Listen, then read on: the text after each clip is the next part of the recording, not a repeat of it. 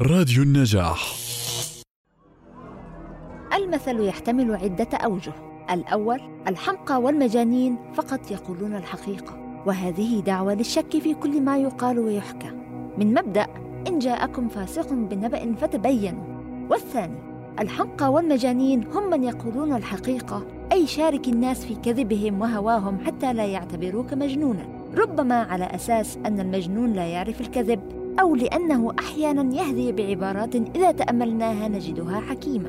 وقد اشتهرت المسلسلات القديمة بشخص مجنون يجوب الطرقات ويصيح بجمل كلها حكمة. أكيد عرفت مثلنا اليوم خذ الحكمة من أفواه المجانين. أو كما قيل في بلاد الغرب Fools and madmen speaks the truth. خليني أحكي لكم هالقصة. يقولون إنه كان هناك رجل ثري قد توفي في بلد بعيد عن بلده. ووصل خبر وفاته إلى أولاده وحدد ولده الكبير يوم للعزاء ولكن إخوته طالبوا بالميراث فقال انتظروا حتى ننتهي من مراسيم العزاء. فرفضوا وقالوا بل نقسم التركة اليوم. قال ماذا تقول الناس علينا؟ لم نصبر؟ فرفض مطلبهم فذهبوا إلى المحكمة وأقاموا دعوى عليه وأرسل له القاضي أمرا للحضور. أخذ يفكر ماذا يفعل. ذهب إلى أحد عقلاء البلد ليستشيره وكان صاحب رأي سليم فسرد عليه القصة وقال انظر لي مخرج. قال له الحكيم اذهب إلى فلان سوف يفتيك ويعطيك الحل.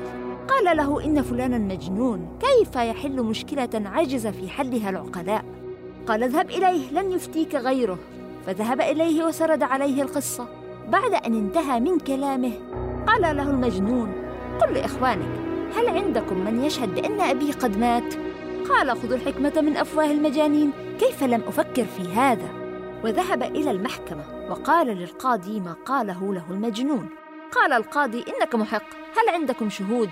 قالوا أبينا توفي في بلد بعيد وجاءنا الخبر ولا يوجد شاهد على ذلك قال لهم القاضي ائتوا بالشهود وظلت القضية معلقة إلى سنة ونصف قال لهم أخوهم لو صبرتم أسبوعا لكان خير لكم